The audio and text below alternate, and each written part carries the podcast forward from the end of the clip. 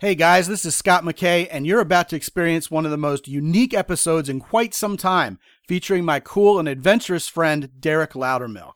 But first, I want to let you know that I'm opening up my schedule for the next few weeks to talk to you live and in person for free. The place to reserve your spot is www.thechickwhisperer.com front slash call, C A L L. Let me know when you'd like to schedule our 25 minute call over phone or Skype, and you're in. We can talk about how to get more women into your life, how to make the relationship you're in better than ever, or even how to grow your business as an entrepreneur. I do this a couple times per year typically, and it's great to catch up with you guys and stay in touch with what's on your mind.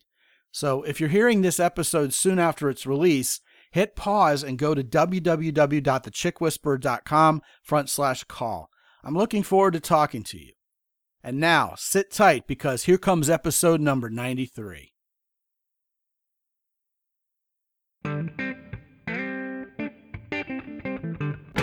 Live from the mist enshrouded mountaintop fortress that is X and Y Communications headquarters, you're listening to the world famous Chick Whisperer podcast. And now, here's your host, Scott McKay. Welcome, welcome. We got another big episode of the Chick Whisper podcast for you today. My name is Scott McKay, hailing from San Antonio, Texas, and X and Y Communications. We're going to go off the beaten track with a topic that we've never really discussed in full around here. Certainly, we haven't discussed it fully enough. And that's the whole idea of being a man of adventure. And why is it that so many men who we've considered great over the years, even the millennia, have been adventurous guys. With me today is a guy I met rather recently. We've actually hung out in person together. Super great guy. You're going to enjoy hearing from him immediately. His name is Derek Loudermilk, and he is the host of a podcast called The Art of Adventure. Derek, how's it going, man? Hey, Scott. Good to be here. Oh, yeah, man. I've been looking forward to this podcast episode for a couple weeks now, and I'm glad it's finally happening. You are, first of all, let's just get this out of the way. You are absolutely positively a man of adventure. And I know you're not much to brag. So you have spent time living in Spain with the road bikers, like the, you know, yep. Miguel Indurain guys of the world. Yep. The Lance Armstrong types for those of you who may not be so into road biking. You have lived and studied as a scientist at Yellowstone and even identified a new species yourself. Yeah, that Amazing. was uh, that was a blast for sure. You were in Australia living for a while studying the Great Barrier Reef and you just met your lovely fiance and you two are expecting a son together while living in Bali. Yeah, so one bucket list item I have is just to live on every inhabited continent for three months or more, just to sort of you know be fair, give them fair shake of the lamb's tail, so to speak, and experience in depth life on each continent. Does Antarctica count as an inhabited continent or what? I'm gonna give myself a pass on Antarctica. If I end up there, that's awesome. But if I don't, I'm not gonna beat myself up about it because the job uh, opportunities there are limited to driving a snowcat or drilling into ice for scientists or you know things like that. Apparently, they have a full time bartender at the Russian station, though. Oh well, leave it to the Russians to know what's important. Yeah, you got to be able to mix some pretty good vodka drinks, I'm sure. Do you want that on the glacier ice, or do you want that on? that better be some good ice. That's all I have to say, right? Yeah, um, Emily and I, that's on our bucket list. It's expensive to go there. You have to pretty much not get seasick, things like that. But uh, it is definitely an adventure we'd love to go do. It's something we haven't done yet. So, interestingly about you, Derek, is you're a very down to earth guy. Uh, you're very easy to get to know. You're very easy to like. You're very easy to spend time with. And all of that sort of belies how many life experiences you've had and how wise you are about it and just how much of a badass you really are. I think it's almost disarming when someone would actually meet you in real life. So I just wanted to make sure these guys had a very clear impression of just how right it is for you to be the guest of this show. Well, thanks, Scott. I really appreciate that. And it's something that I've noticed recently in talking to people that are more traveled than myself how calm and good of a listener they are instead of instead of always being the center of attention you know obviously they're often telling good stories but when they're not telling stories they're paying attention. And i like to think that i'm i have developed a listening skill through some of my adventures as well. Yeah you are a good listener. Maybe i need to travel a little bit more so i can learn that skill myself. Scott you're you're way ahead of me on numbers of countries and obviously uh, you bring your kids along as well which i'm about to do Yep. A lot of guys think that once you get married, let alone have children, you know, you're buried.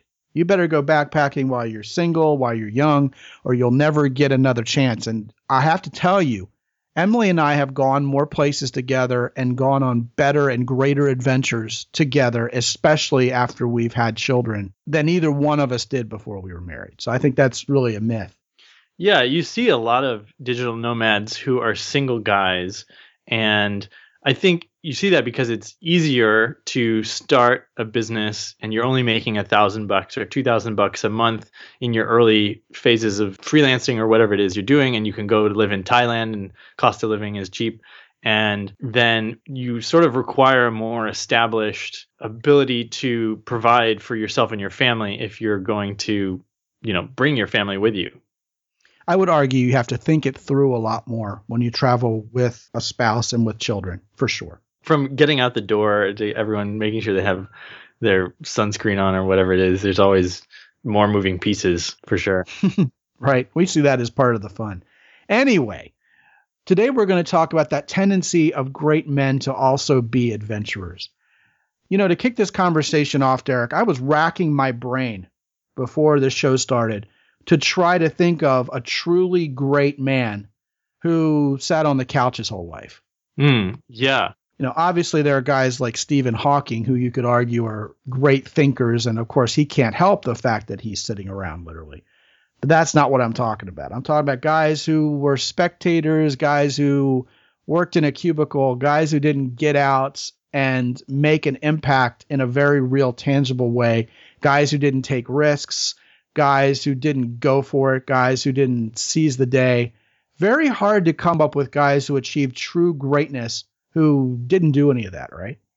Yeah, and as we were kicking around the idea of the topic of this interview, I thought of the Dos Equis guy, the most interesting man in the world and he's there, you know, drinking his Dos Equis, and he's surrounded by a bunch of interesting and beautiful people as well. And you know, he's got all these stories. You just like the guy. He's totally made up, but you're like, I just want to be around him because he's awesome. Clearly, they're just painting a picture of this adventurer. And the intrigue, of course, because they always give you about two second snippets of whatever he's doing that looks just preposterous, and they don't give you any details. Yeah, absolutely.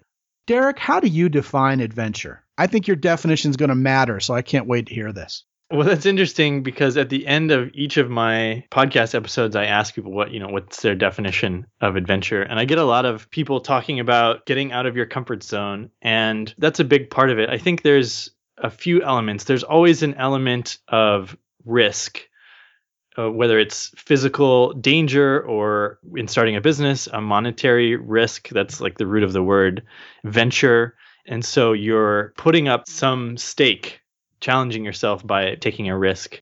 One of the dictionary definitions of adventure has to do with an interesting or remarkable experience.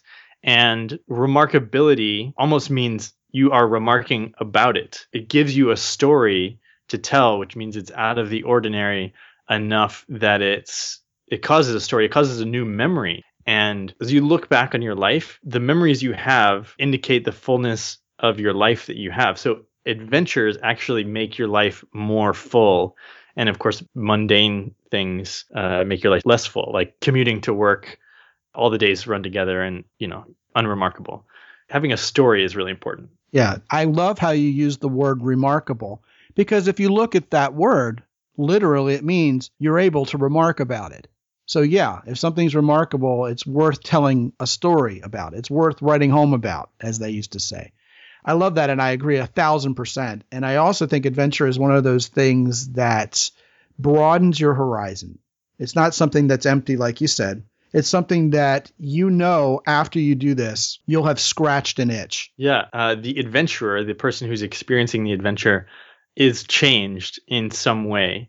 And when you think about the hero's journey, Joseph Campbell, the hero goes on this quest and defeats his big enemy, his challenger, whatever. It comes back as a changed individual. However, that's changing you. You have a different worldview, or you actually become physically stronger, or you're more empathetic with other cultures. Whatever it is, you're not the same person as before you started the adventure. Now, just to be clear, the Joseph Campbell idea of the hero's journey is that pretty much every story of a hero ever told follows the same progression. If you watch Star Wars, you watch Rocky, it's amazing how close the storyline is. And that it's part of the human experience, the way that we grow and evolve is common across cultures everywhere. So I guess a good place to go with this would be who are some of those guys who have come off as heroes and have gone on this adventure, who have been adventurers?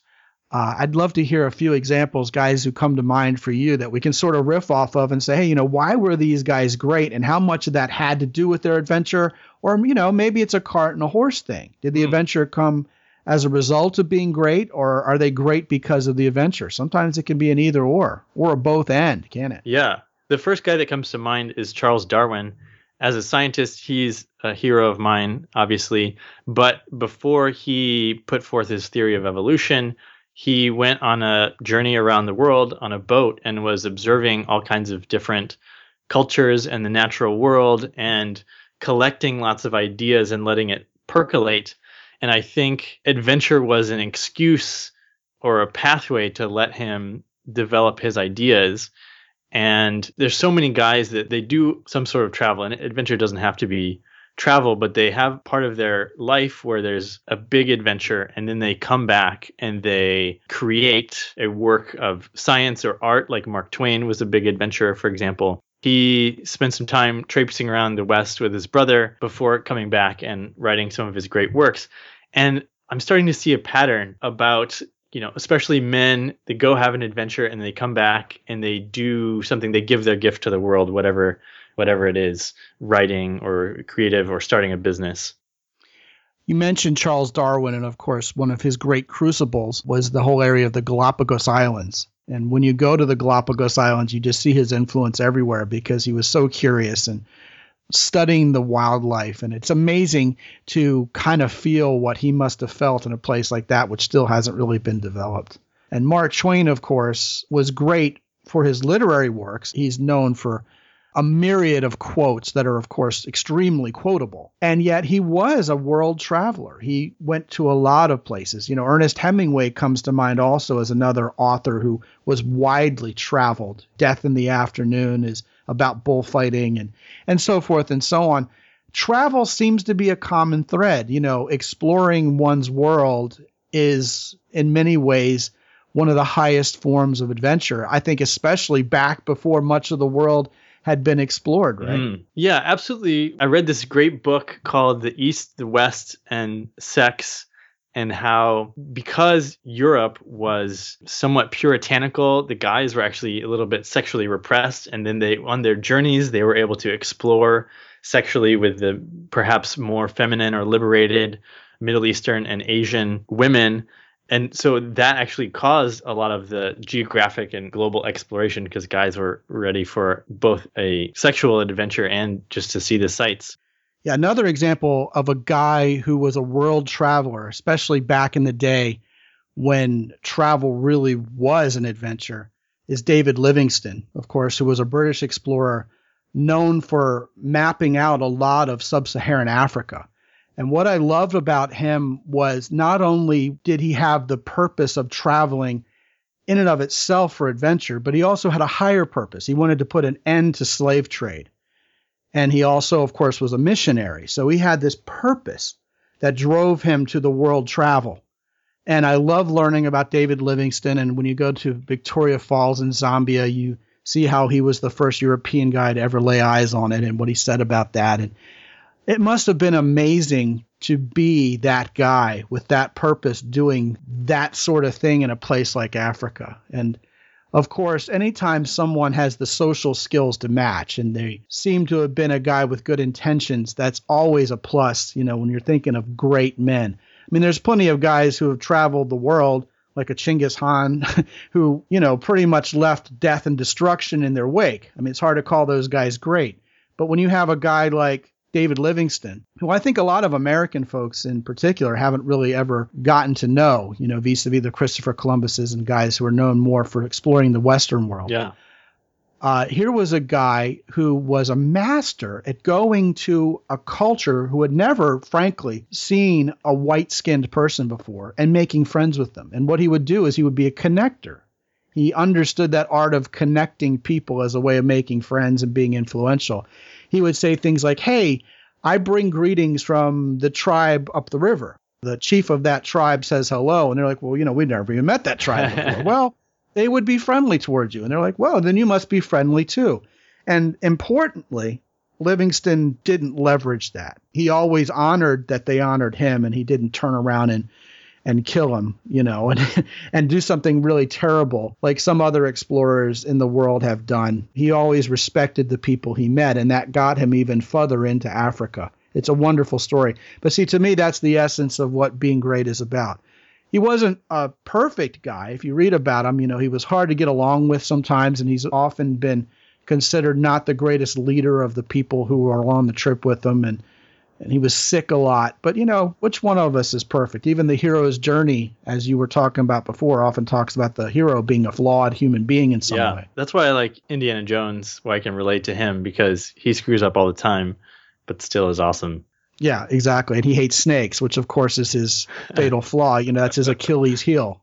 Achilles heels, of course, being part of the hero's journey. Yep. Amazing. Yeah. Yeah. And Scott, you know, we've been talking about travel and you know you and I do a, quite a bit of travel, but I don't want to get just caught up in just the travel because I think it's important to realize or remember that you can be adventurous without having to be a world traveler. Adventure, you know, as we defined it earlier, has a very broad definition and actually karaoke was a really big adventure for me the first time I got up in front of people to sing and that's something I did, you know, just in my local bar. Oh yeah, I remember the first time I did karaoke also. It was a huge rush. And of course, anything that's like an extreme sport or takes you out of your comfort zone, kind of like karaoke, I think of the first time I ever did stand up comedy on open mic night. I mean, I was nervous for three or four days from the time I knew I was going to do that this Friday night coming up. And I was like, wow, I'm going to prepare for this. And it was a total rush. It was absolutely an adventure.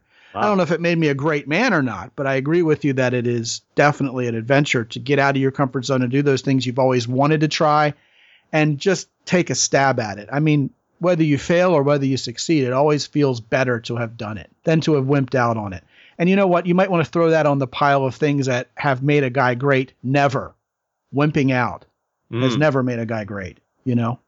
Yeah. One thing I think that adventure gives a man is the ability to take his life into his own hands, make a good decision, uh, just not abdicate responsibility for his life, but be in charge, self directed, or, or whatever you want to call it. Uh, because the buck stops with you, especially when you're in a situation, a life or death situation, or something needs to happen for you to make the next flight or people are counting on you. There's there's nothing you can do. You can't avoid making a decision. You just have to man up and take action. You know listening to you talk derek it occurs to me that i've never met or heard of any man let alone a great man or even an adventurer who was a blamer. Mm. everybody who is a great man every man of adventure takes responsibility for his own life and does his thing without any reservation. I love that and when a guy like the Dos Equis, most interesting man in the world, or an adventurer is in the room, women are intrigued by that person's confidence. And what belies that confidence is just the fact that given a broad diversity of experiences, the man is comfortable thinking, yeah, I can probably make it through this experience, even if I'm going to have some failures, mistakes, etc. along the way, the confidence relies in being able to figure out the way through a problem anyway. Now, see, I would argue that attraction that women feel towards a man of adventure comes from that aura of being able to be a protector. Mm. Any man who can't face his own world, who can't move forward with confidence and with courage into that world and face what he's going to face and experience the thrills and deal with whatever he's got to deal with, isn't the kind of guy who's going to be a protector for her and their children together. And you could argue that the time is past where men have to fight woolly mammoths, et cetera, et cetera. But that hasn't changed how women are attracted to men, what goes on viscerally within their being that makes them say to themselves, wow, this guy is just hot to me. So I think you're onto something there. I was actually talking with my girlfriend Heidi before the show about her feeling safe around me. And uh, she said something like, I, as a woman, want to be adaptable because I'm free and flowing in all these things, and I don't want to feel trapped. And I, I suppose that an adventurer, because they have to be adaptable to what life is throwing at them, is going to be fine if their female companion is changing unexpectedly as well. You know, you bring up a good point there, too. I think part of the feminine nature is to be willing to go on the adventure with the man that they wouldn't ever dream of doing by themselves. It's like when we make them feel safe, they become very supportive and they're our partner in crime. What immediately snapped into my brain is my buddies and I used to ride very fast crotch rocket motorcycles together. Even we used to race them out in California. And there was no way in hell I was going to ride on the passenger seat with any of my friends because I mean they're going to kill me. You know, these guys wreck and we both die. Yeah. But women always wanted to go for a ride. They always wanted to hop on the back of the bike and they would slap your helmet if you didn't go fast enough. They were just wired differently. When I took a woman for a ride on my motorcycle, she implicitly trusted that she could relax and have fun because a guy who knew how to be safe and stay in control was quite literally at the controls. A similar experience happened when I crossed off a bucket list going to Bob Bondurant Racing School. What they do is they take you around the racetrack with a trained professional driver at full speed, three cars at a time. Wow. And being in the passenger seat was incredibly difficult and emotionally taxing for me because I thought this guy was going to kill me. And he said at the end, I asked him, I said, How do people generally respond to that? And he said, You know, I've had guys freak out and scream like little girls, and I have to kind of peel their fingernails out of the dashboard. but almost every time a woman's in that passenger seat, she's perfectly calm and smiling. And we kind of decided together at the time that must mean women, you know, have more guts than men do, and deep down we're wussies. Now, I think that may be true to some degree, but years later, it's occurred to me that women are wired to trust the guy in the driver's seat because, after all, he's a professional driver. Whereas I'm thinking to myself, you know, if I were at the controls of that Mustang, if I were driving, I would have been like, woohoo, let's do this thing. Let's go faster, faster, you know, yeehaw. But I would trust myself to drive. Yeah. Whereas when it comes down to trusting another guy with my life, I'm not wired the way a woman is. And since I've come to that realization, it's always fascinated me how true that is for so many women. Like Emily will propose that we travel to preposterous places, places I'm not even sure we should go. But her attitude is, hey, look, if you're with me, everything will be fine. Let's do this thing. Yeah, it's it's interesting. I've experienced both ways in relationships when my partner is doing more of the travel planning and I'm just sort of like, yeah, I'll just come along with you. Or when I say, here's some place I really want to go and I really want to see, and here's my proposed plan. What do you think? And then the woman says, yeah, that sounds great. And having a plan, I feel like makes it so that they can relax and go along with the flow and they have confidence that they're going to be safe because you've thought about all this stuff. So whether it's, you know, a plan for dinner I know you shared the story about making a decision what restaurant your family was going to eat at, or a much larger plan. You know, what are we going to do for the next three months? Having thought about that is important. Right. I agree with that too. That just seems to go back to the whole male female dynamic. Thinking about great men in general, it is phenomenal how men we consider great increased the perception of public safety, whereas the guys who are great villains of history were the ones who disrupted and created death and destruction and did anything but make people safe. Maybe even people who deceived the public, you know, for a brief amount of time to make them feel safe when reality they had a different agenda. It's always the peacekeepers. It's always, you know, talking about the hero's journey. It's always the Luke Skywalkers and Han Solos of the world who are considered great. And I think that kind of falls in line with what you were just saying. It's that matter of a great man not only being able to make one woman feel safe and secure, but contributing to the collective safety and security as well. Yeah, we want someone that we can get behind and support, whoever that is, because we feel good about the direction. You know, a lot of people are willing to be led and they just want someone, a great leader, to have a good direction and then say, here's how we're going to get there. Come with me. And they're like, yeah, there's a scene in Braveheart where William Wallace tells Robert the Bruce, he said, You have the rightful title to the throne of Scotland. And if you would just lead them to freedom, people will follow you. Exercise your birthright. Yeah. You just mentioned the word freedom, which of course is a pivotal word in the whole Braveheart saga, obviously. Guys who are great men were liberators. They make people feel more freedom. They make people feel less constraint. Uh, recently, my wife and I went to Turkey, and a hero of that country is Kemal Ataturk, who's on all the money over there. Because what he did was he took the Turks out of the rather oppressive Ottoman era and modernized the country and helped the people feel more free. And nearly a hundred years later, people still revere him because, hey, you know, here's the guy who set us free. And you see that similar story played out in a lot of nations of the world. Their great leader is the one who either really did set them free or gave the perception of setting them free. In other words, even the North Koreans and the DPRK believe Kim Il sung was their liberator because he liberated them from oppression from Japan. However, his style of leadership was a bit different than what we as Americans or we in the Western world would think of as quote unquote freedom. Yeah. But because it was pitched to them as liberation and such, it's amazing how people fell into line with that. Yeah.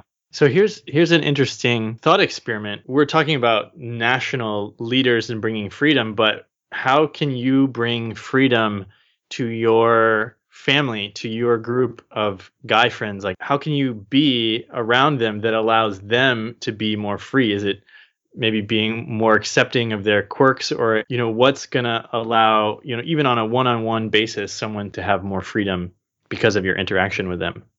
Well this is a podcast about adventures so i think a good question to ask here would be does being a man of adventure free people up? Does letting people escape their comfort zone and whatever they feel their constraints to be does freeing them up constitute adventure? And does fomenting that adventure for lack of a better word help a man become great? I think the answer is yes. Yeah, and you can you can either bring someone with you on an adventure. My friend Martin called me up and said, "Hey, I want to set a world record. You want to come with me?" And I was like, "Hell yeah, let's go." And so it wasn't even my idea and and I joined him and it was a great experience. Or, you know, they might not even have to join you on an adventure, but if you tell a story that empowers them or gives them an idea expands their worldview or, or raises the bar, the perception of where the bar is for them, then it empowers them to try a lot more things. The first name who came to mind when you talked about a guy bringing people with him on an adventure and inspiring them to go with him is Teddy Roosevelt. Mm. I live in San Antonio, Texas, of course, and we have a hotel downtown called the Menger Hotel. Okay. And one of its claims to fame is Teddy Roosevelt formed the Rough Riders in the bar of that hotel.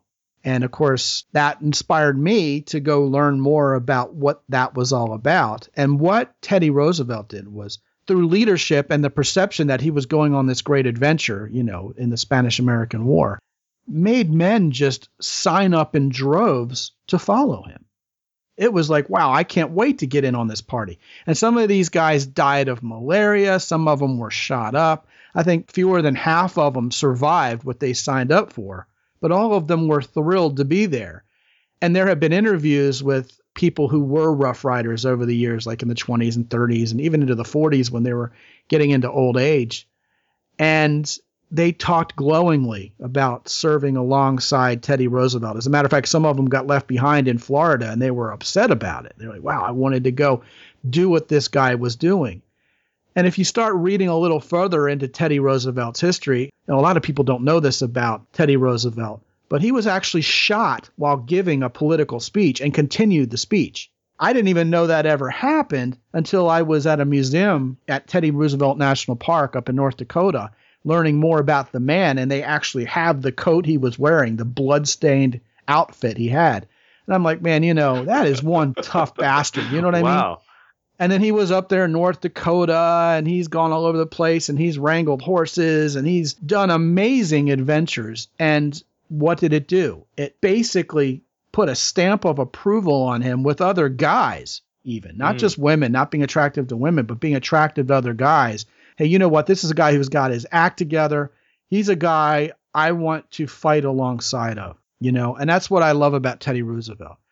I think that also brings up the whole idea of fighting and standing up for something and kind of going out and facing the battle and winning the battle, of course. A lot of guys who are great men are known for taking what we at least perceive, whoever the collective we is, what we perceive to have been the right side of the battle and fighting for it. Yeah. And obviously, I mean, America is still technically at war and we have lots of soldiers fighting, but myself, my friends, and a lot of people I know are never experiencing combat. And so thinking about what is fighting the good fight, it's having a list of values and virtues that you want to live by, like Ben Franklin did so, you know, in his little spreadsheet, or having a cause like a charity or something like that, or even just what you want to see in the world or for your family, but having something that people can get behind. You can tell them, hey, this is what I'm for. And they can say, wow, that's really cool.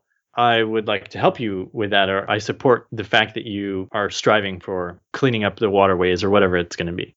It's as if being a man of purpose compels you to do something with that passion that you have and that purpose that you hold. And that means going out into the world with courage and having that adventure. And of course, that purpose combined with doing something tangible about it is what leads to heroism. It really does. I think this has been a wonderful conversation. Derek, I want to tell these guys how to learn more about you. Derek is the host of the Art of Adventure podcast, which I heartily endorse. You should go listen to it. He has great guests. He uh, talks about wonderful, adventurous things. Derek is also a coach, and he helps people take the leap to being a digital nomad and does some life coaching and business coaching also, which is very worthwhile. I've set up a special URL so you can learn everything you want to learn and take all you can from Derek's website, and that's www.thechickwhisperer.com front slash adventure, A D V E N T U R E. And uh, there you'll see what Derek looks like, probably see a picture of his lovely fiance, and uh, get in on his podcast and download some of the special freebies that he has there that'll help you be a better man and a more adventurous man. So, uh, Derek, thank you so much for joining us today. This has been a wonderful conversation. Yeah, Scott, it's always fun to chat with you. Really appreciate you having me on. And guys, if you haven't visited the YouTube channel, it is my name, Scott McKay. So if you go to youtube.com front slash users front slash Scott McKay, you'll see a bunch of brand new videos that I've put up there for you. And uh, some of the topics that I'm covering on how to get better with women and help increase your social success are going to come from a direction that you never expected and you've never heard before. So go there and subscribe so you don't miss the new ones. I'll be adding new videos there regularly from now on. And also, if you're not subscribed to my newsletter list, you need to drop everything and do that right now because you'll get actionable content every day on how to be better with women and be a better man. That's at www.thechickwhisperer.com. Until I talk to you again real soon, this is Scott McKay. Be good out there.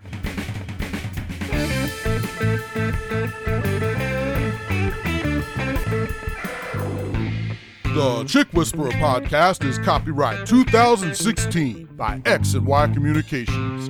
All rights reserved worldwide. Be sure to visit www.thechickwhisperer.com for show notes, and while you're there, sign up for the X and Y Communications newsletter. This is Ed Roy Odom speaking for the Chick Whisperer podcast.